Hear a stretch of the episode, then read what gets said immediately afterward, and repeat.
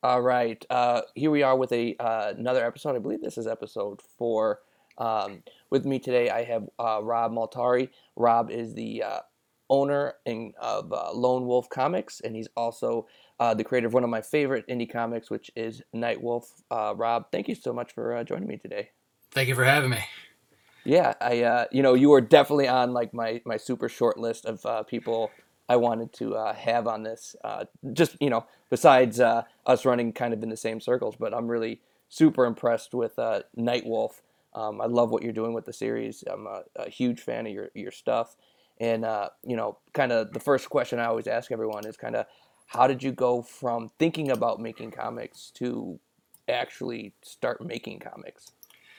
Yeah, so uh, getting into comics, it all started.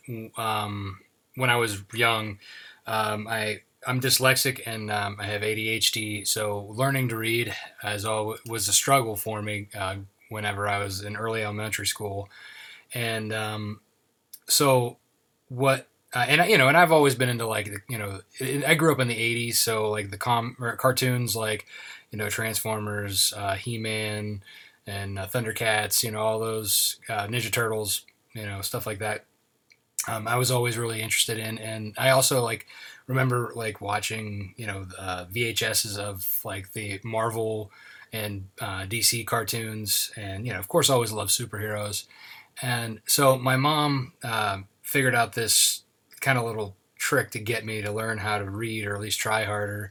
Um, she got me this uh, Batman uh, three set. It was a three comic set that came with uh, three cassette tapes that read along with the story. So like there's actors basically reading the word bubbles and the narrations, and um, so I was able to kind of follow along with like the words and try and put context into you know putting the words together.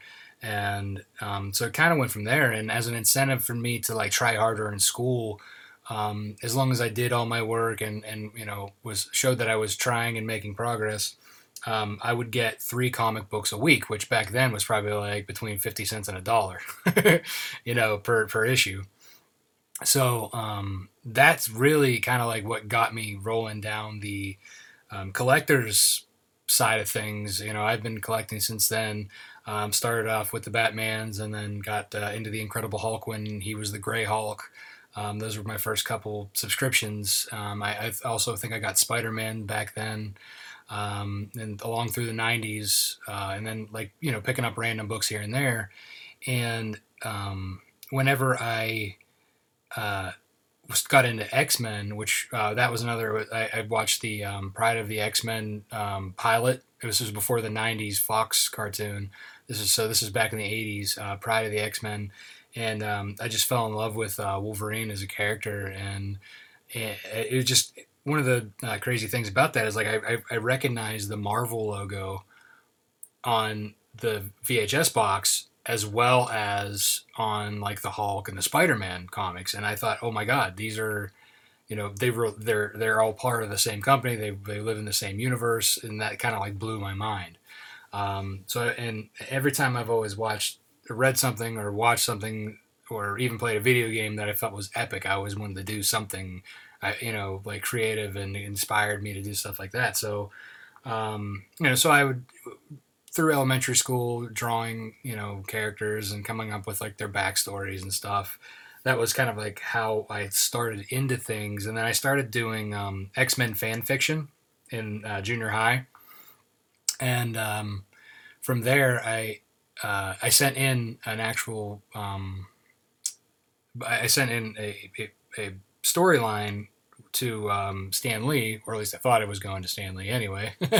but um, somebody at Marvel had uh, replied, you know, saying how Stan likes hearing from his fans, and you know how they have um, their you know their storylines are so far you know in advance in the future that you know they may or may not be able to add that in or whatever but they encouraged me to keep keep up my writing and um, character development so that kind of I don't mean to cut you off, but that is like an awesome story. The fact that they actually replied to you. I, uh, I I did something like very similar. Um, I got the old yellow page, like huge um, phone book out, and at the time, really the only medium uh, I was consuming was video games, and I would find like Sega of America Hmm. or Nintendo of America and just Yeah. call them, and like whoever picked up the phone, I would just start pitching them my idea, and like they were always super nice, and they're like, uh, "Let me send you over to like." R and D, and then the guys would pick up like, "Do you have a demo?" And I'm like, "What's a demo?" I'm like, right. I, I didn't mean to cut you off, but I thought that was you know uh, interesting, like very parallel s- story. Oh yeah, yeah, for sure. I and it's funny you said about games too, because I uh, a friend of mine and I, um, we we were like really into like WWE wrestling back in the day um, when it was WWF, um, and we were playing like you know the one of the games on I think it was for Super Nintendo, and we were like, man, we wish we could make it better and that you could do this and that. So like he and I like came up with all these different ways to make like a game better and you know but of course we never ended up doing anything with it but You know, I yeah it- it is, it's just funny the the parallels to my life to your life uh, just listening to you talk have been uncanny. Like i was you know i struggled reading and writing um, you know all through elementary school and really through middle school. And uh, I, I refused to read. Even like through high school like i just did it to get by. But really what got me uh, into reading and reading independently and for those who don't know i'm an english teacher now of all things. I know, Um, right ironic. Yeah, uh, and really what what got me into reading and really opened the door for me were, was comic books um, and so like just hearing you say that you know comic books helped you um, in a very similar fashion um, uh, much younger you know I, I could relate to that because i you know i really struggled myself. Um, and then all of those those cartoons i grew up on the same ones. Like every every exact one you just named i'm like oh my god i i i still have like action figures from you know back in the day the uh the old like gi joe ones and um i wish they uh they were in any type of condition uh, to be worth the money but uh, oh i know. sadly they are not.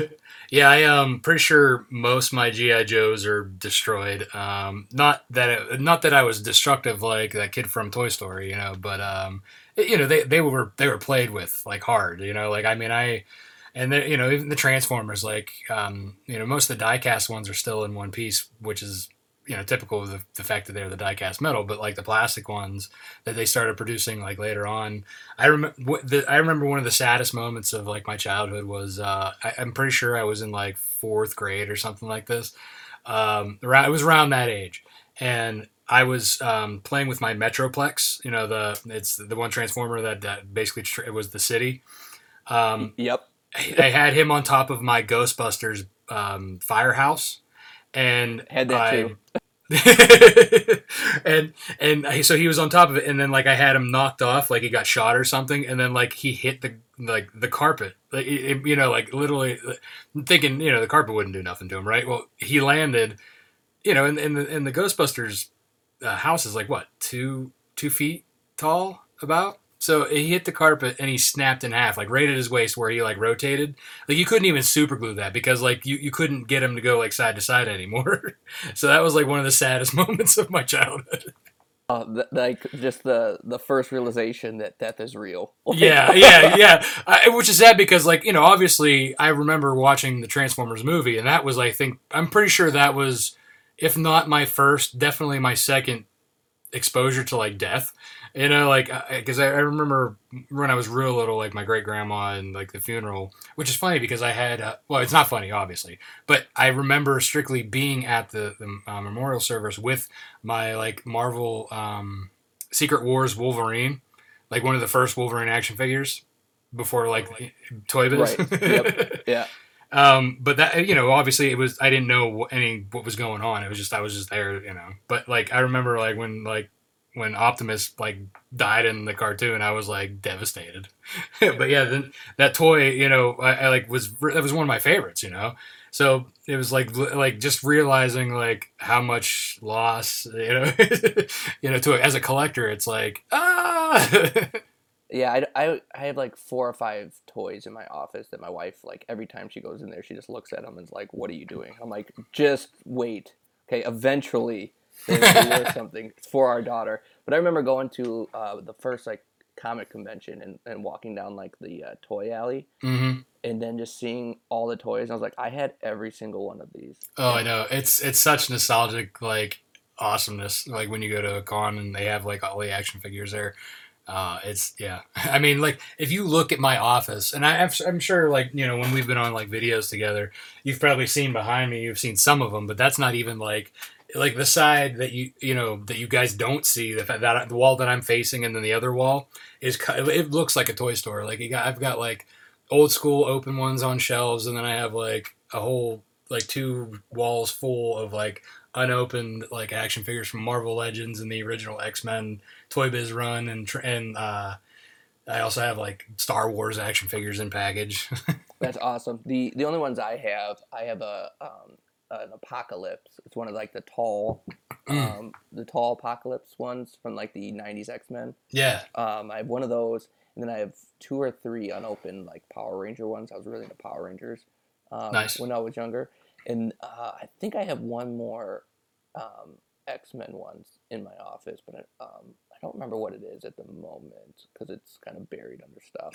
At least I think it's. I think I. Yeah. I want to say it's Beast, but I'm not entirely Okay. sure. But I, I remember one of the saddest days uh, of my life was like there was like huge bins full of toys in my house, and my mom was like, "We're getting rid of these. We're no Oh. longer having them." And so we gave them to another kid down the street who was younger, and you know, obviously he, you know, had better use for them. But like, I remember going to that C2E2 and calling my mom and being like, "Do you have any idea how much our Stay Puft Marshmallow Man would have been worth?" now, yeah, But yeah. yeah, so uh, so you you were kind of big into collecting and, and all that stuff. So when did you, you when did you decide like, hey, I'm gonna I'm gonna put pen to paper and and start creating? So, like I said, I, I think I started doing a lot of that in, in elementary school with just coming up with characters and like doing their backstories. Um, but actually writing, like I said, with the stories, doing the fan fiction, that was junior high. Um, but after I got that that po- very polite rejection letter, um, I um, started. I, I decided to do to kind of do my own. That's when I was like, okay, I'm going to take some of my ideas and I'm gonna roll with them. And that's kind of where Nightwolf kind of spawned off of.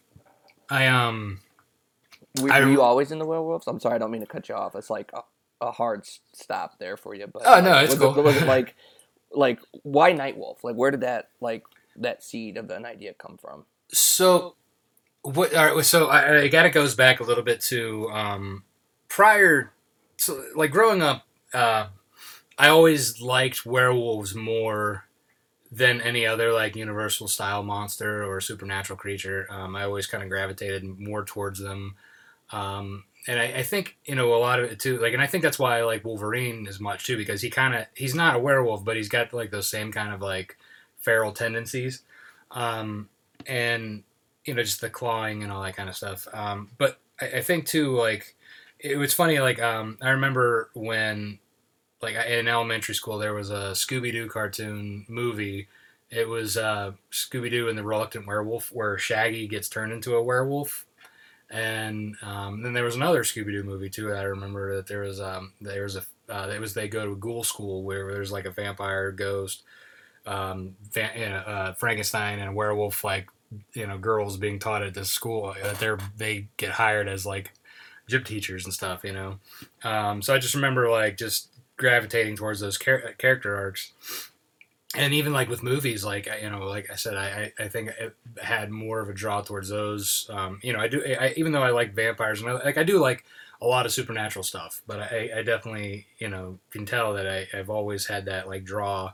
And and I, like i'm a dog well i'm an animal person in general. I have dogs and cats but I, wolves are my favorite animal. I think you know even like hus- huskies or like those are like that style of look very sleek, very elegant. You know, I just it's just something about them that I think they're that you know they're gorgeous animals, and you know. Um, if I ever had the opportunity, I would definitely love to have like a husky or wolf mix. That I've I've, I've known uh, people who've had like those type of dogs, but I hear they're really aggressive. So it's kind of hard, you know, eh, to have that kind of an animal around a family. Um, but uh, anyway, so uh, No, it's it's it's cool. It's funny. The my uncle actually had half huskies, half wolves, and he had to keep them in like these huge pens, and like he and he had little kids and stuff, and they really didn't do a whole lot of interacting because of that. Yeah, which is sad, and because I, don't, I don't want to keep them penned up, you know. So I, I, I want to be able to, you know, like with my dogs that I have here, like they, you know, they lay on the couch with me and my wife and the kids. Like, you know, we, we're we go for walks together, like you know, like we, they're part of the family, you know. So I wouldn't want that kind of a situation, you know, where I'd have to keep them separated. It's not fair to the animal. It's not fair to us either. So um, I agree. But you know, I agree for sure. Yeah, yeah. So uh, yeah, with werewolves, um, you know, it, it kind of again going back to the the fan fiction, um, Wolfsbane from New Mutants was one of my favorite X Men characters, uh, and I had a storyline where one of my made up characters and her kind of like have like this this friendship, and um, and his original power was so, and this is kind of how Nightwolf was born. His original power is a kinetic energy blast, um, which then I, you know, this is around the time where like new, like uh, mutation, like second mutations were being introduced into the X Men, um, kind of like where um, uh, the White Queen uh, got you know diamond skin and stuff like that. Um, so they were. It was kind of like one of those things, and I, I really love the um, Extinction Agenda um, when they go to Genosha. Like I, there was something about that storyline too that I kind of wanted to like, you know, show that they were bringing back the Genoshan government where um, they're trying, you know, to bring back the mutant slaves and all that stuff. And so there was a there was part of that storyline where Wolfsbane got stuck in werewolf form as to be part like that was kind of like how she got free, of becoming like a mindless slave.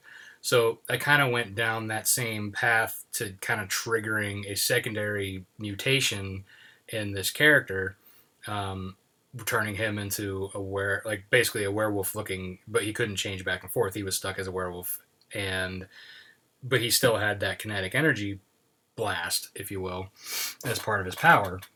Um, so I kind of ran with that once, like I got that rejection letter. I kind of ran with that and reworked it a little bit and um, so what what people a lot of people don't know yet about and it's not really much of a spoiler I, am not going to go too much into detail about it but um, it, when nightwolf changes from human to werewolf he kind of lets off this gigantic blast so it's basically it's a kinetic energy blast which kind of is going back to that original form of that character and um, he's the only werewolf who has that ability, but there's a reason for it because he's not just so he's something. He, so in my story, where these these werewolves are a different kind of breed, um, there's there's like a good part of the breed and a bad part of the breed, and you're, you're either born one or the other.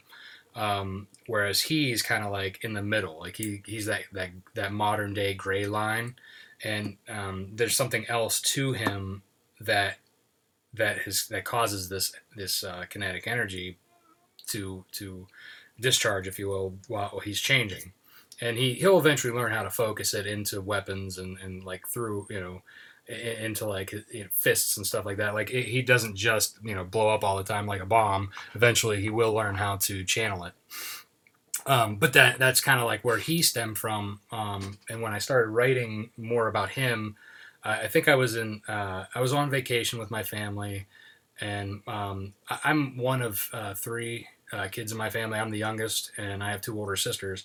But on this vacation, both my sisters were away at college at the time. Um, I was a sophomore, and they were one was a freshman in college, um, and my other sister was like I think a junior in college.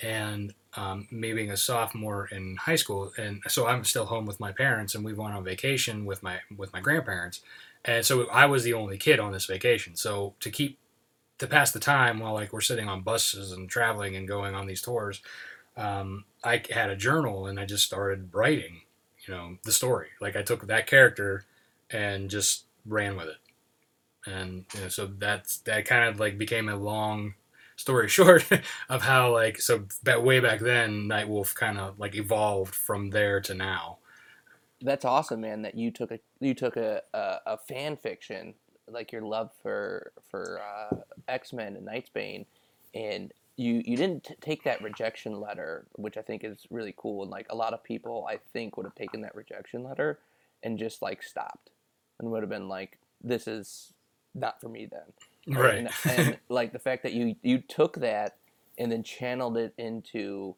like your own story. Like you're like, all right, like whatever, and like. Uh, I'll just make my own then. Forget you guys. Like you guys are missing out, which Yeah. I, which I think is really really cool.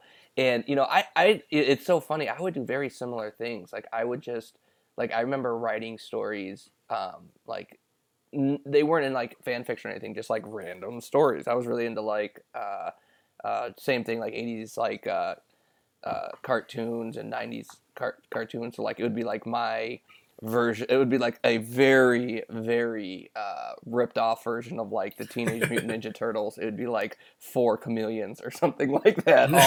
All, right. Uh, all with like baseball player names because I didn't know anything about art. So like whatever. But like I would write stories and like take them to my teacher and like ask her if I could read it to the class. And she'd be like, okay. And like I would just like read my stories while my classmates just looked at me like, what is this kid doing? Uh, yeah. And like I had no idea that like they should be judging me. I'm like, this is a cool story. How can you guys not see this? Uh, uh, so yeah, I thought that was so. Like, how long did you let that story you created with your family when you were a sophomore? It obviously had a you know long lasting uh, like ties to you and roots to you because you you went with it when you got older. Now you know I, I- it had to been decades later, right? oh like yeah.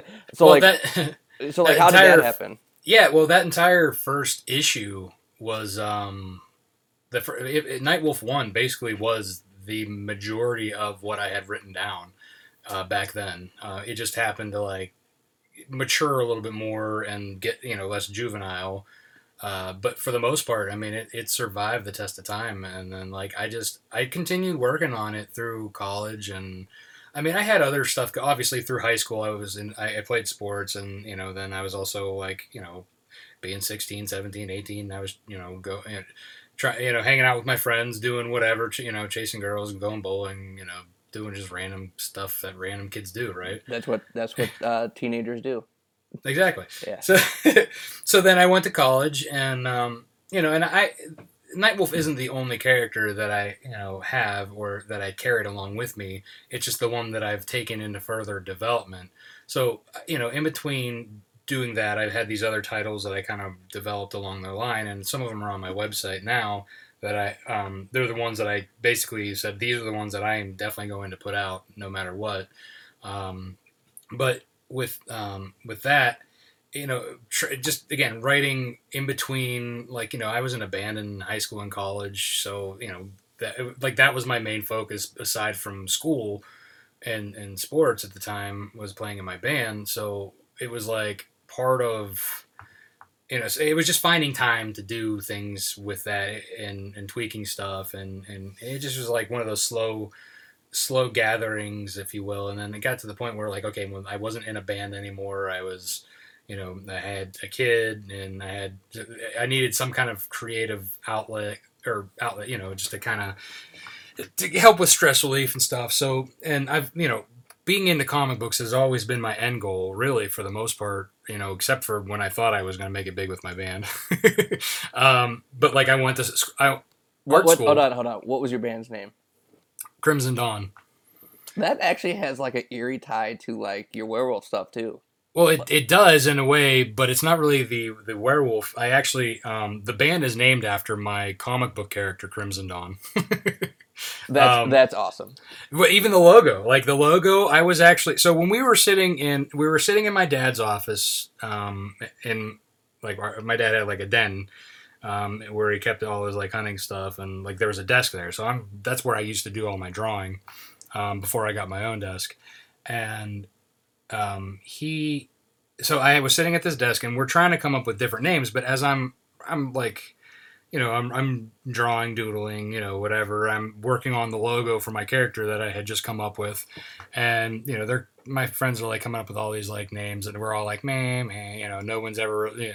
So I kind of like I looked at the the logo that I did, and I'm like, do I really want to do this? And then I was like, how about Crimson Dawn? And I turned the logo around, and they're all like, yeah. That's awesome.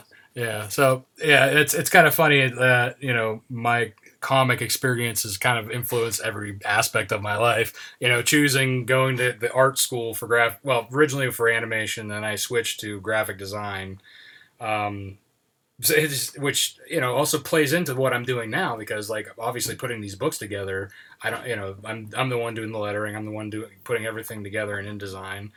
Um, Dude, it is so hard when I when I I am like not at all like even remotely equipped to do any of that stuff, but I have to be as like I'm a one man like management team and like production design team and all this stuff. So I had to learn really quickly how all of this works, mm-hmm. and it's it's not easy when you have no idea what you're doing. But when there's a will, there's a way. And so oh, like, oh, yeah. I got InDesign and I just started watching YouTube and figuring it out. And it's uh, there's a learning curve, but if you want to do it, like nothing's really stopping you. Oh yeah, exactly. I mean, and that's I think, you know, with uh, all of us, we all have. I think we, especially you know the indies who are doing pretty much everything except for the art, or who are maybe doing the art but need, you know, there, there's definitely there's something that we all have our abilities, like our, our strengths, and we have our weaknesses, and if you're doing it all, like you ha- you can't let your weaknesses hold you down. So you have to figure it out. You know, for me, it's um, I think my my weakest is just doing going out and doing outreach. You know, promotion, sales, that kind of stuff. Like I, you know, I, I'm not bad at the marketing side of things, but I could be better. But time wise, it's like you know you have to choose like what you're doing. So I try to do it in a cycle. Um, I try to do you know like the creative cycle, then moves into you know a development cycle that then moves into a sales cycle, which then moves into you know um, sales pitching. You know, it, so it's kind of, it kind of goes back full circle. But sometimes you don't have time for everything, and you kind of have to jump around. yeah, I, I, think that's I uh, I think that's really a, a, a unique and clever way to go about stuff when you're kind of you know the one man show. Like you have to wear so many different hats when you're an indie guy. Um, or mm-hmm. you know mm-hmm. indie person in general um, and thinking of your book's release as cycles is, uh, I think, really genius because it allows you to kind of just focus on that one hat at the moment. Because yeah, it's it's hard too. To, I mean, because you can't just I mean jump around like you can't do everything at once, obviously. Um, and I mean, you can take chunks. Like if you only have a certain amount of time, and you know if something takes X amount of time, you could fit this in. You, you, do have the ability to jump a little bit, but as long as you treat it as a cycle, you know, it helps you to get things moving faster. And I think that kind of like once I figured that out, I was able to get the ball rolling more on, you know, moving from issue one to issue four. Like I, you know, like it took me, like in 2017 was when I released issue one. And then 2018 was issue two. 2019 was issue three. Now here like it may have been 2020 when I released four, but it was less than it was like six months from when I released three. So it was like I did it was moving faster. Um, you know, as so in this next time, like with the, you know my next project is going to be I'm launching next month, and that's for the trade paperback for the first four issues. So I mean, it's like once you get that going, you know, you you can you can you know when you're going to go. Like I was ready to hit the ground running in preparing for this next launch while I was fulfilling my last one. Yeah, not, you know, I, I will say uh, for everyone listening, the trade paperback, the cover that Rob is uh, putting on the, uh, is it going to be a hardcover for the? It's for the, for there's going to be a hard and there's going to be a soft. Man, that cover is absolutely uh, incredible. We'll, uh, you know, I can't wait for you to, un, uh, you know, show the world because it's awesome. Oh yeah, yeah. I, I'm I'm I'm super excited. Like I've seen, you know, like well with the, the soft cover, it's done. Like I officially, the uh, the front and the back of that one was completed. Um, well, the back was completed yesterday, and um, the the front was completed like a few weeks ago. But um, yeah, now I can start showing the, the soft covers, and um, but the yeah, the hardcover I've kind of shown like the the working in progress versions, and um, so it's supposed to be done by the first of October. So I can't, yeah, I can't wait to show that, and I, I can't wait even to, to get a mock up together of how that's going to work. Um, because I'm, I'm excited to, to like kind of like show that and and just you know yeah it's it's yeah I, I'm I'm very happy um, with what Carlos Herrera has been doing with the art and I, I can't I I'm so happy to have him back on my team. Um, he, he actually um, was the, my original artist for Nightwolf uh, back when I first started uh, having an artist. Um, but he had to like he got a, a, a full time job doing one of those like it wasn't Magic the Gathering, but it was some other kind of card deck game. Um, so you know what what could I say? You know, um, but uh, you know five years later, um, you know I after issue three was done, I I reached out to him and was like, hey, what would it take to get you back on this? And he just he happened to be in a, a regular nine to five like teaching. So he's he's now an instructor on at a, um, a school for illustration down in uh, Chile, where he's from, and um, he, he has more of a steady job, so he's able to do, you know, uh, like you know, like we do outside of our full time jobs, and contribute. Yeah, man. Uh, the the cover's awesome. Um, um, I really, uh, I, really think it's going to excite your fans that you have now that um, are currently Nightwolf fans, and it's going to bring in a lot of people that don't know anything about Nightwolf, which I think uh, is the point when you you know you're releasing something like this because it's it's really really cool. It's definitely one of my favorite covers I've I've seen in a very very long time. So thank you. Yeah, yeah, I'm glad. Yeah, I, I yeah I hope that uh, I'm, I'm hope that's what I'm hoping for. Um, you know, because this is the, the hardcover is going to be it's not just going to be a um, you know just a re- rehashing of one through four. It's um, so it is collecting issues one through four, but it's also going to be a collector's piece with the, the die cut cover and the vellum, and um, also there's going to be I, I have plans for my stretch goals to to basically add more content. So I basically have planned out um, I'm, there's basically going to be 16 extra pages as long as you know we're hitting these stretch goals, um, which basically is adding an entire issue to the book.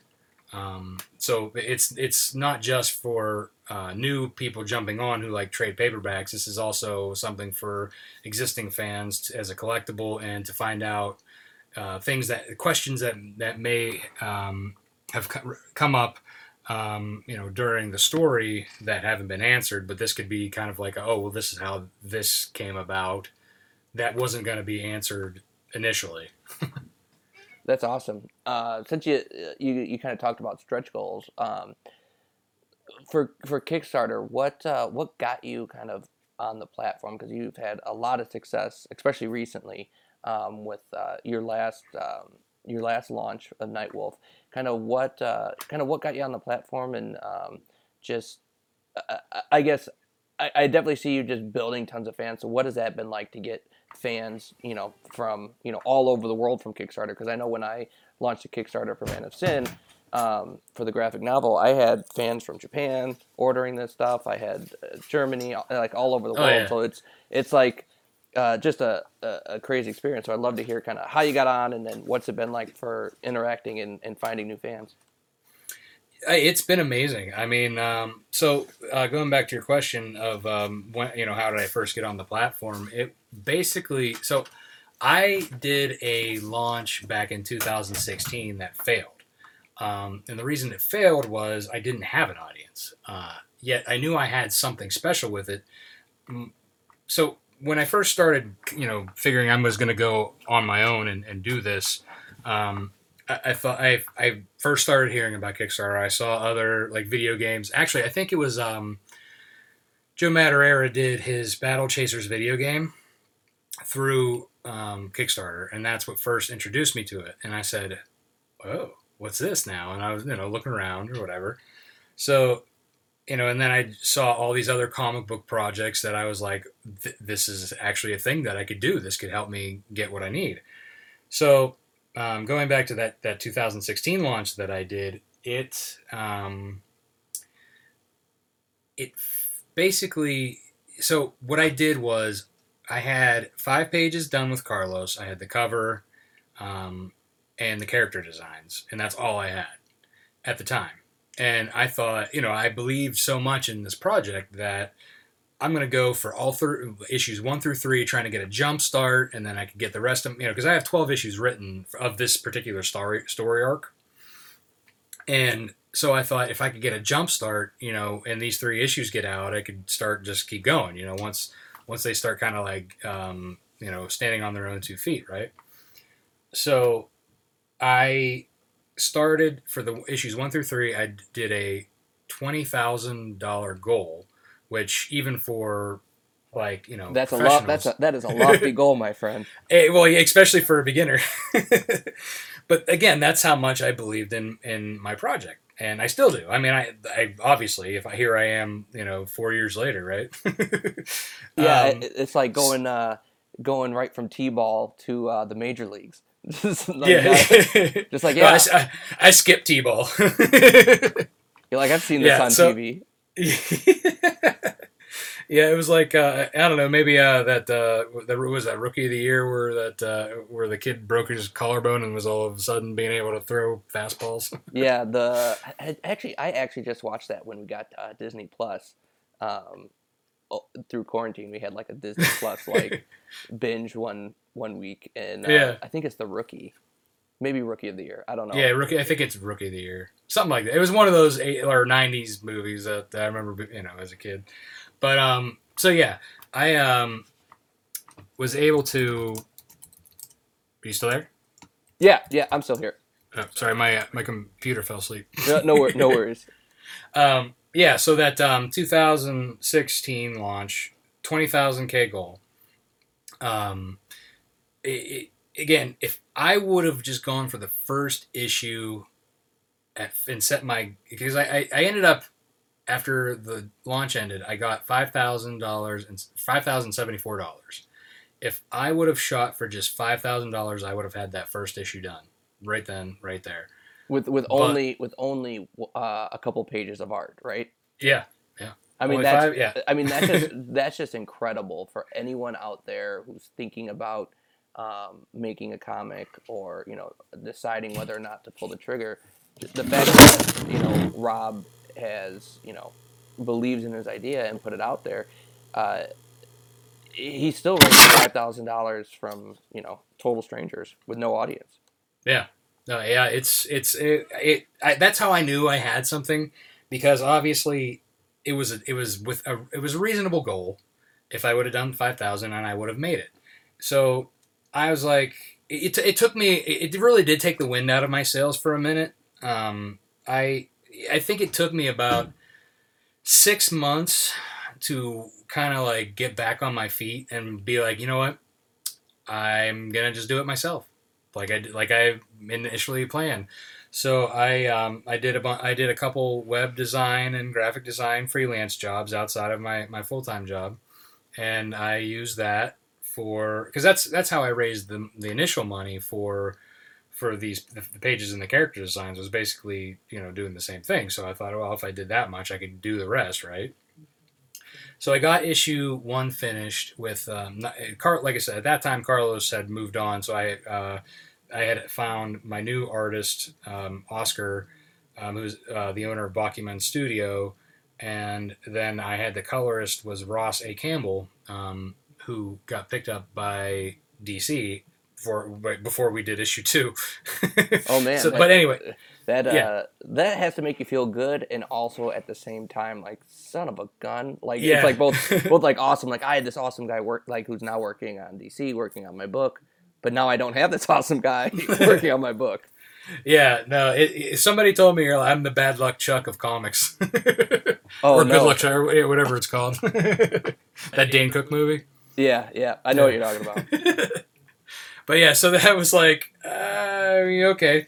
So anyway, yeah. So I had the first issue done, and I'm like, all right, now I haven't. I, I had enough to do the printing and the, and everything.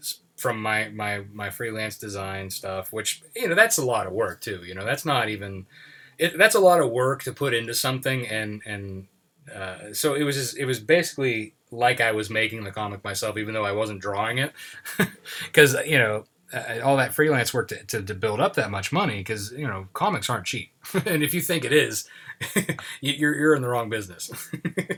Yeah the uh, making comics is much much cheaper than making a movie but it is still very expensive. Indeed. Um, yeah so with uh, that said having the, the, i had these now i'm sitting on the, these boxes of comics right? What do i do with them? I um so that I, I I got them printed in September of 2017 and at that point I was like all right well I don't know where to go or what to do or how to promote these any more than I did before you know um, so I, I, you know obviously I had my own website but I didn't have a e-commerce site at the time um, and to do that was a little more daunting and time consuming to to do that for just one issue. So I kind of let that go for a minute. So I thought, you know what? I've I've been going to Comic Cons in Pittsburgh for years. My cousin and I, you know, that was one of our things that we love to do together. Um, you know, so we've been going to that, you know, watching it grow, uh, the Steel City Con down there. And finally, I was like, you know what? I'm going to find out how to get a table. So sure enough, I um, I went to there was one in December uh, after I had printed these um, comics in September. So I got a table and I was like, well, you know what? I only have one issue. What am I going to do? You know, what am I going to? Just sit there with one pile of comics and, and, and not have anything else to sell? So I got, knowing that I had great art and, you know, it's obviously helped sell the Kickstarter that didn't fund. Ironic. Um, so I, I got the character designs, some printed up as an 8 by 10 I got uh, the cover printed up as like an 11 uh, by 17 um, poster. And then I got some other artwork that I had done um, for promotional pieces um, put together as, you know, posters and 8 by 10s And I filled my, basically, I filled my table with these 8 by 10s on, e- on either side. And then I had the comics in the middle and I had a banner printed up based off the cover of the first issue, and I just, I mean, that weekend I sold. I only took hundred books with me. I almost sold out of all of them. I think I only had. I think I I only had like less than 10 left to bring home. I almost kind of was like, oh crap, I hope I don't sell anymore. that's awesome. That's a, that's a great feeling to have when you start getting nervous. Like, I'm just going to be standing here. Exactly, because I'm at that point. I'm like, what am I gonna do? And and and Steel City is a con that you can't leave early. Like if you do that, you're not welcome back. So you have to stay there until the very end, and you cannot unpack. Your, you can't pack your stuff up or nothing. You have to be there until the until five o'clock on Sunday. so I'm I was like, what am I gonna do? yeah, that's a that's a great feeling to have. So then then, then after that, did you um, decide to go back to Kickstarter? Um, how was that decision kind of? No, so it so with um, issue two. Uh, so I'm I'm sitting at the con and I call my wife and I'm telling her like I, am I'm, I'm basically giving her like the play by play the entire weekend. Like I'm there. Um, I think I was there Friday by myself, and then Saturday and Sunday, um, our our friend April came down and, and helped me um, run the table and you know and like between the two of us we're telling my wife like how well things are going and like you know like we're it just it was a great you know turnout for everything and uh, the response was very welcoming and so she's like all right let's um let's dip in the savings how much do you need um, so for the most part i we we got a little bit out of my savings and then i did a couple more freelance jobs to get the artwork and everything done for issue two and then I thought, okay, well, I gave Kickstarter a try. Let's try Indiegogo, right? So I uh, I went back to the Steel City Con.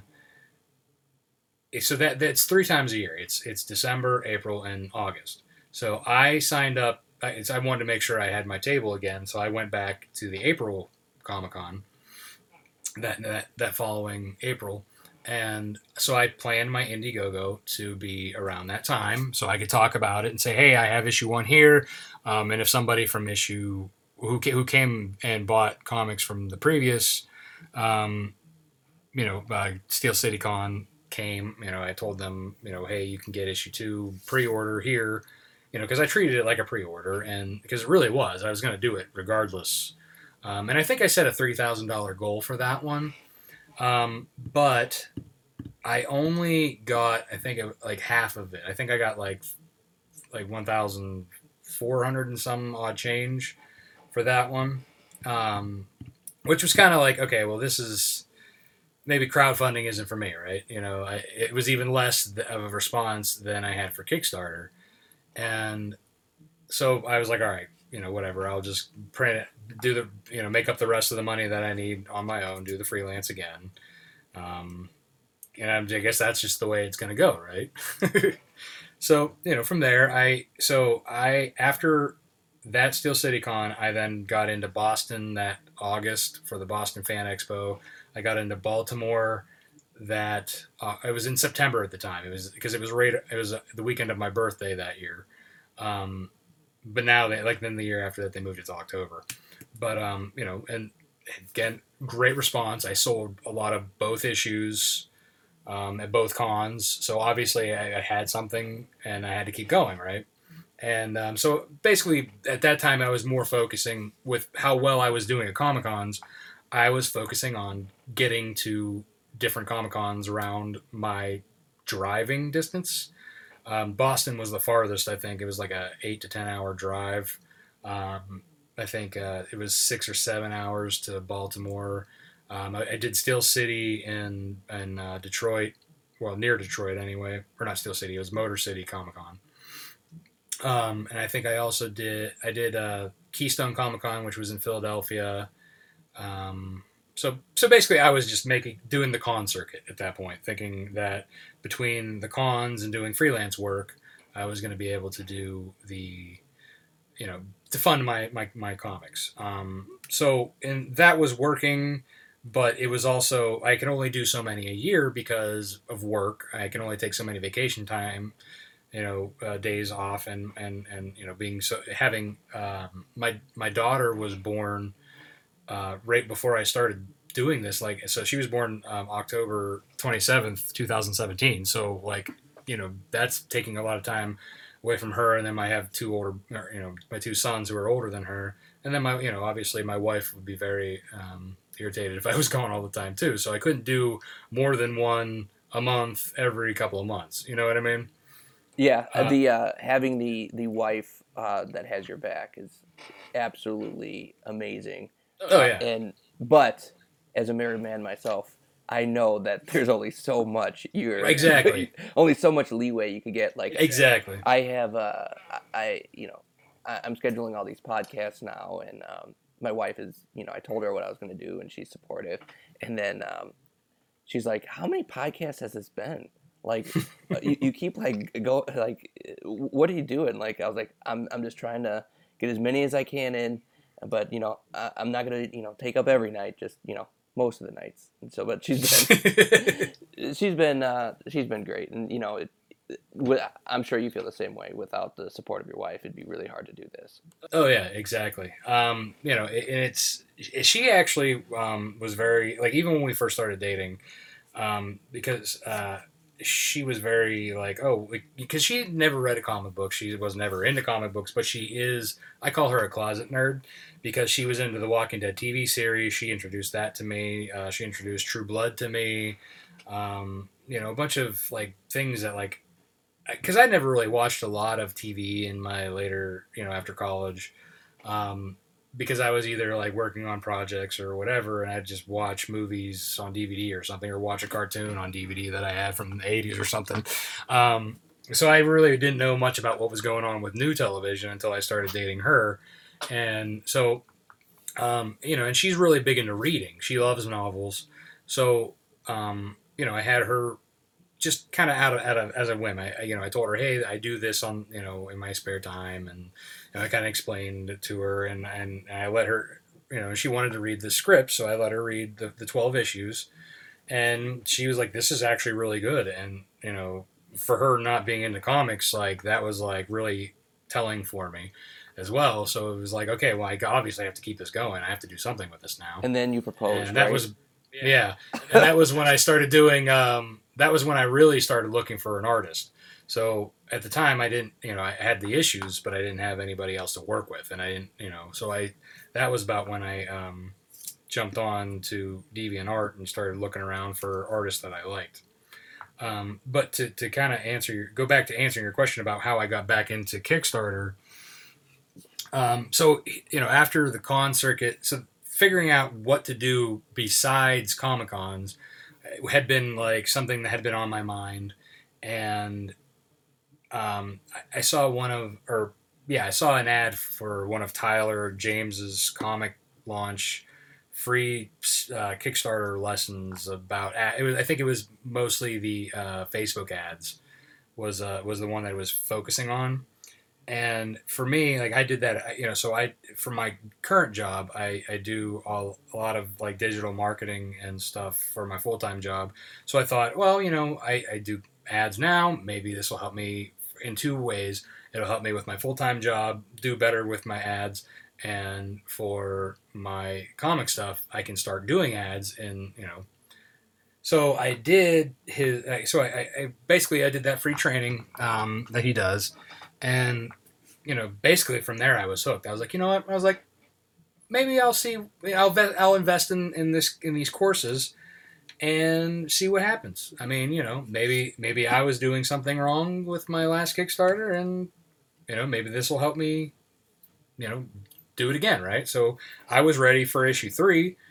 It was, you know, at that point I was I was ready to roll, and so I did the you know um, I did the audience building for list launch first, and because you know which I wish I would have um, had an email. I wish I would have done this prior because I'd have been a lot farther ahead. But um, because I, all these comic cons that I had been at, guess who didn't collect any emails?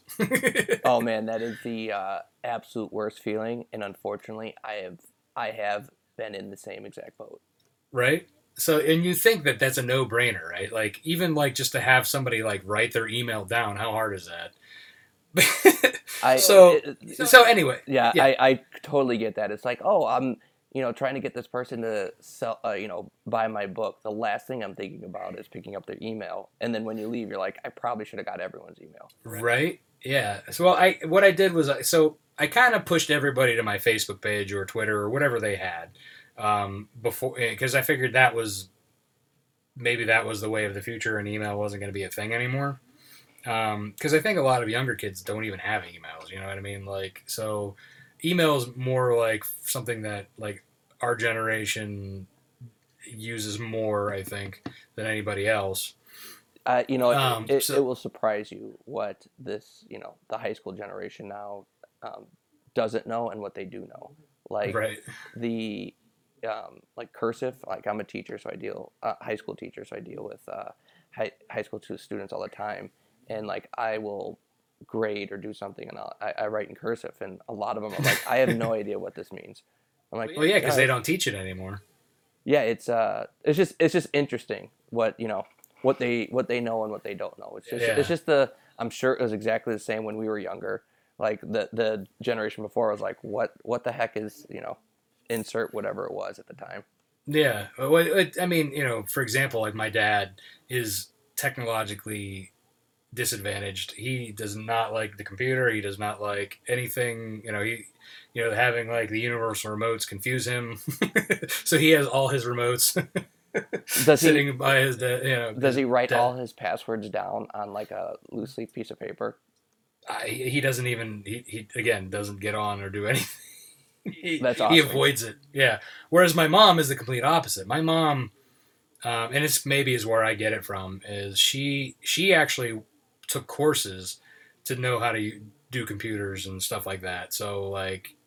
I- think like that is where I kind of got my natural inkling to you know to try and to figure things out and, and if I can't figure something out I'll you know find a way to learn it. Um, so but yeah, that's it's that generational gap thing. Um, but you know, so well, so like I said, with issue three, I had it. Um, so I figured doing the list launch, I, I started building an audience. So, uh, while I, you know, issue three was being finished, and so I think when I decided to finally go with my next launch, which was a, almost a year ago now, it'll be in October, um, was when I actually launched, and for issue th- one through three, and you know, basically taking all the good stuff from my previous campaign that I thought worked, and then combining it with what Tyler and his trainings taught me, um, I was able to you know put together my new page, and um, and I had I think at the time I had over 500 or so emails um, accumulated, and so then you know just from there I, I um, just going and, and giving it a shot again and, and go and I start this time I did the reasonable five thousand dollar goal. Even though it was for one through three but technically it was only for three. Starting at t-ball I like it. Yeah yeah. So uh, you know figuring you know obviously I, I figured, you know, if I could do it on Kickstarter before, I know I had the same thought with Indiegogo, but it was a different platform. And I know at the time, I mean, Indiegogo, I think, is bigger now than it was then. Or maybe, uh, you know, or maybe I just was I didn't again not having an audience. Um, but obviously, I had a bigger draw for Kickstarter the first time around, figuring I could at least do five thousand because I did it before. I'm going to do it again, and you know, at, at 30 days later, that you know it it it, it overfunded at that uh, seven thousand some and 217 backers So that was. Um, it's got to be. Yeah, that's that got to be a great feeling. Like. Oh yeah. It was, it, and I was watching my phone and the computer. Like I was like, you know, just laser focused at it. And and I know you're not supposed to because like you know when if there was like a dropped uh, pledge or you know whatever, like you're not, you know, it's just like oh no. but then like something like a second later, it would go back up again, and I'm like oh, okay.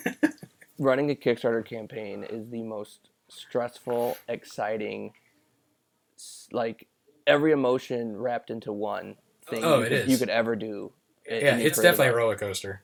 It's it's addicting too, which it's it's hard, it's weird to say because it's like one of the most stressful things that I do for an entire month. You know, like even even prior to it, you know, getting all everything set up and then like then launching and then having to like hit it nonstop. You know, with with the promotion stuff, and, and then like you know, then you're like, oh, I got to hurry up and do it again.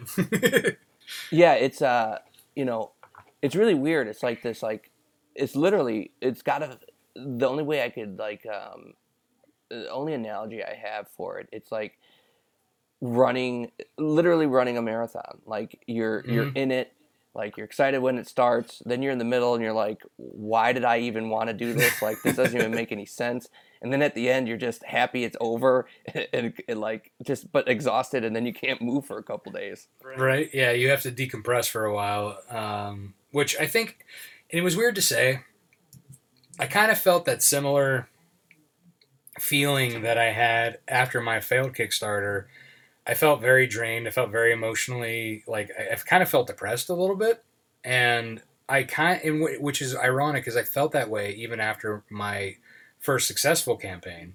So when that when that finally like it ended in in in November and I remember like for like a couple weeks I was like in a rut. Like I it was like I, think it, because I was like constantly I had you know it was like I was focusing on this and and then now it was like all and it was all that attention and then all of a sudden it was like it was over you know and like and that was that period in between like waiting for the funds and then then talking to the printers and getting the books printed and all that other stuff.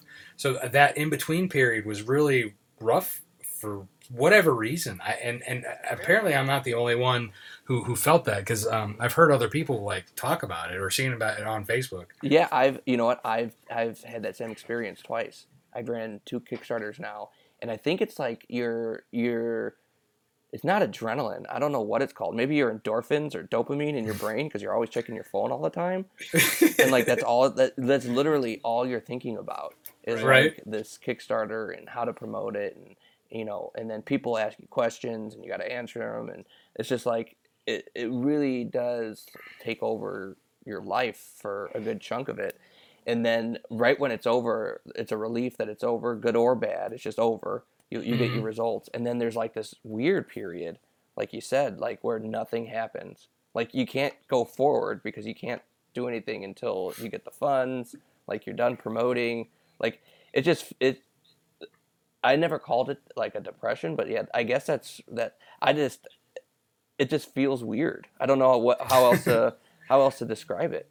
Yeah, no, it's it, it is it's totally it, it's odd and, and it's a because like you think oh well you what, what do you have to be depressed about you you know you you obviously successfully gotten thousands of dollars right and but like I, I think this time I didn't experience it after this last launch because I, I figured out after the last one and like towards the end of that depression I figured out how to get myself out of it. Um, I, I start I, I was like okay I just got I picked up my, my bootstraps and I just started cre- working again. I started the cycle over. So I got back into the creative cycle um, which kind of then got me moving again. So I think what and I kind of did that again this time but sooner so instead of so I, what I did this past launch when it ended in July instead of taking the time to do nothing or like you know I, I think i rested for a day. Like literally i think i caught my breath. I stayed away from social media for a couple days but i think once i, I basically i just kind of de- like let that let all of that like energy you know re- recoup. And then i started then focusing on the next thing And so at you know I, I had you know, while I was waiting for the funds to come in and for the printing and to get everything ready, I had, you know, because I already had again issue um, issue four was completely ready. All of the uh, stretch goals were designed and ready. I just had to like send them out to the printers once I got the money from Kickstarter.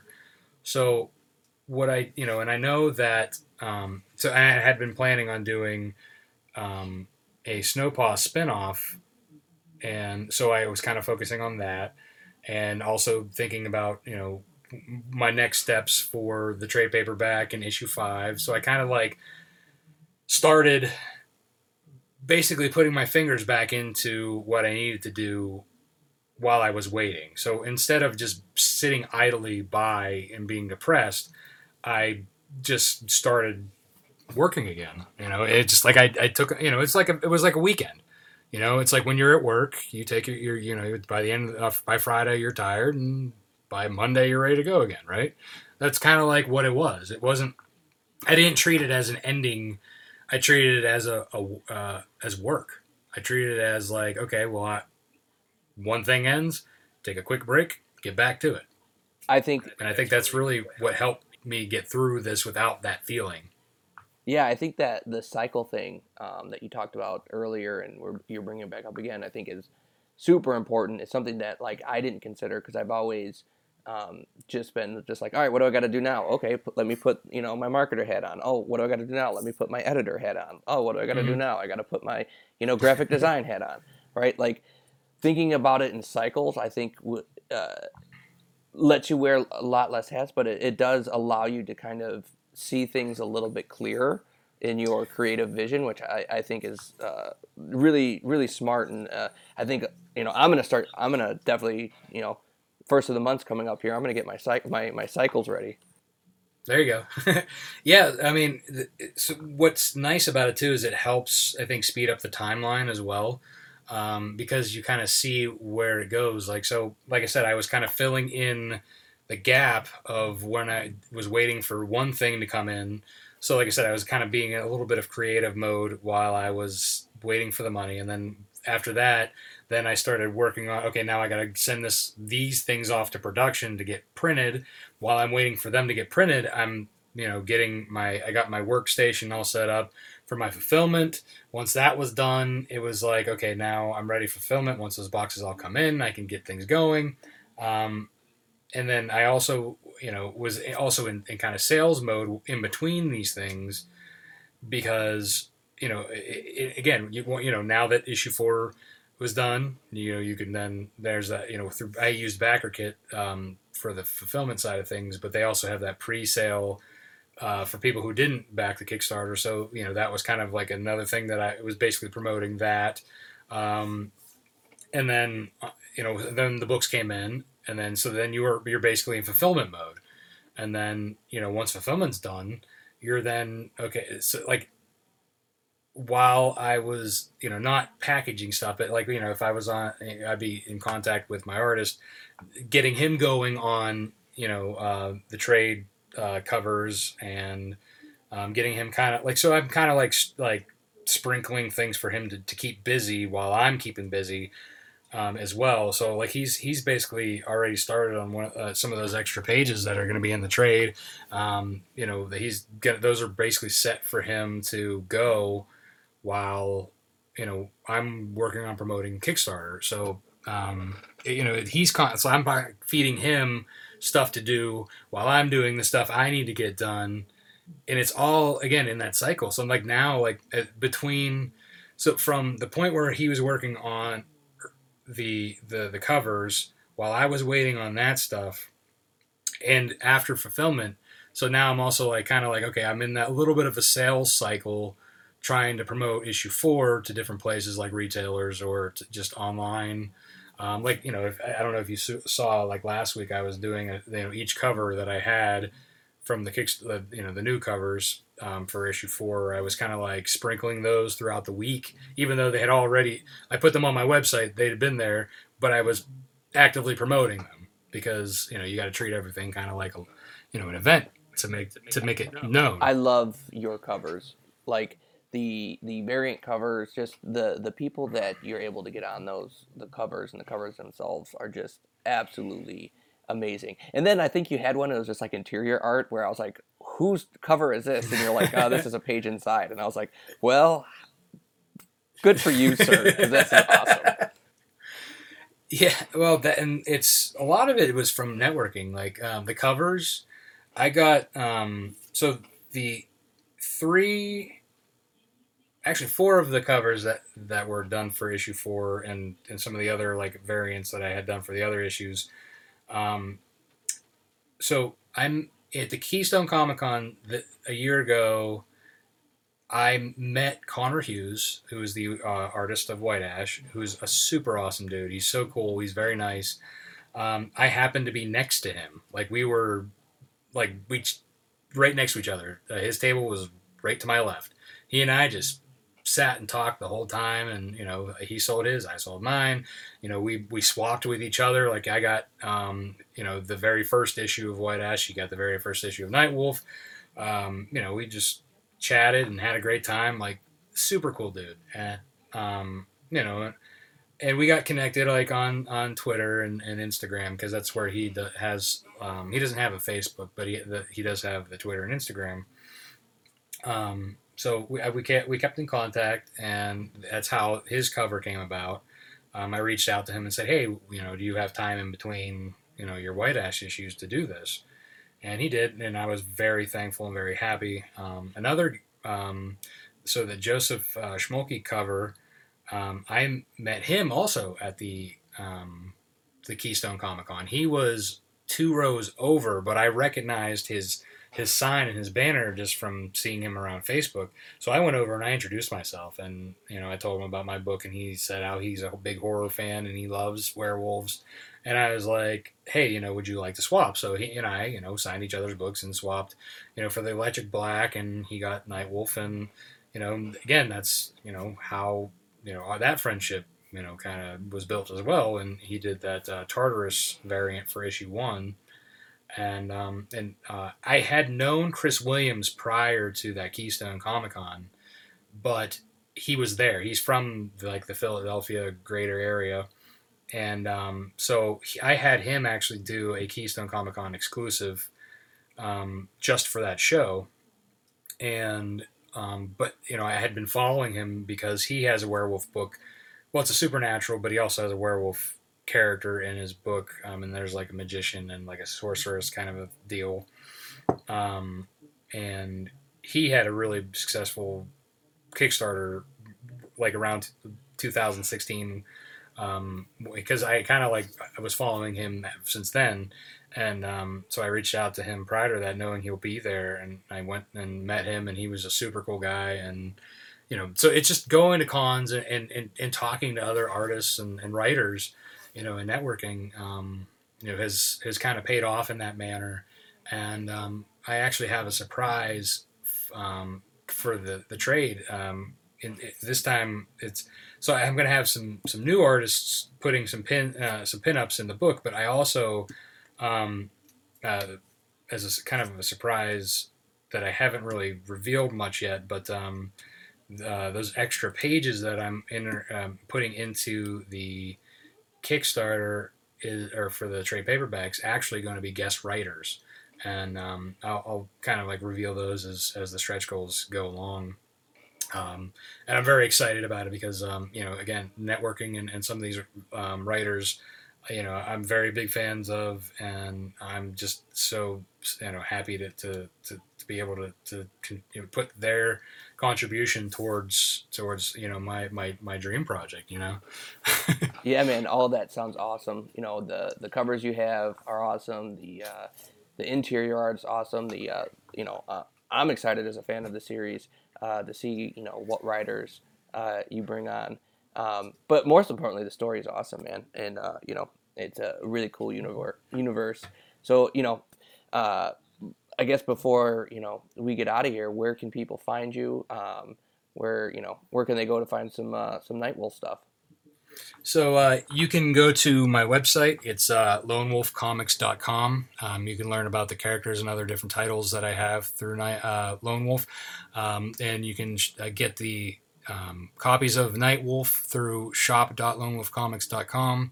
Uh, you can find me on Facebook, Twitter, and Instagram at Lone Wolf Comics.